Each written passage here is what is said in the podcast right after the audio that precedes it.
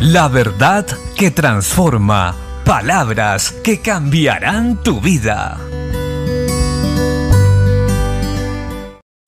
La Biblia dice en el libro de Números capítulo 1, versículo 52, los hijos de Israel acamparán cada uno en su campamento, y cada uno junto a su bandera, por sus ejércitos. Pero los levitas acamparán alrededor del tabernáculo del testimonio, para que no haya ira sobre la congregación de los hijos de Israel, y los levitas tendrán la guarda del tabernáculo del testimonio. E hicieron los hijos de Israel conforme a todas las cosas que mandó Jehová a Moisés, así lo hicieron.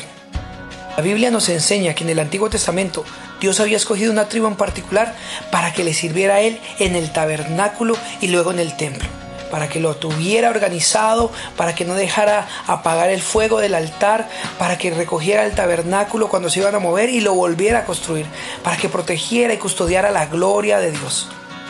Hoy así también nosotros fuimos llamados para cuidar de la obra de Dios. Dios está llamando a hombres y mujeres que estén dispuestos a servirle, a seguirlo como lo siguieron los discípulos de tiempo completo, para que la obra crezca, para que la obra sea guardada y protegida. La obra de Dios siempre ha tenido enemigos a lo largo de la historia. Pero el Señor Jesucristo dijo, rogad al Señor de la mies para que envíe obreros a su mies, porque la verdad, la mies es mucha más los obreros pocos.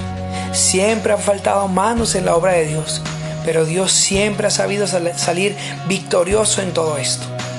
Dios, a través de esta enseñanza hoy, te está animando y te está diciendo, levántate, ocupa tu ministerio, sírvele a Dios. Ponte en el lugar que Dios te ha llamado a ocupar en la iglesia, en el cuerpo de Cristo, y cumple tu función. Así cuidaremos todos de la gloria de Dios. Bendiciones.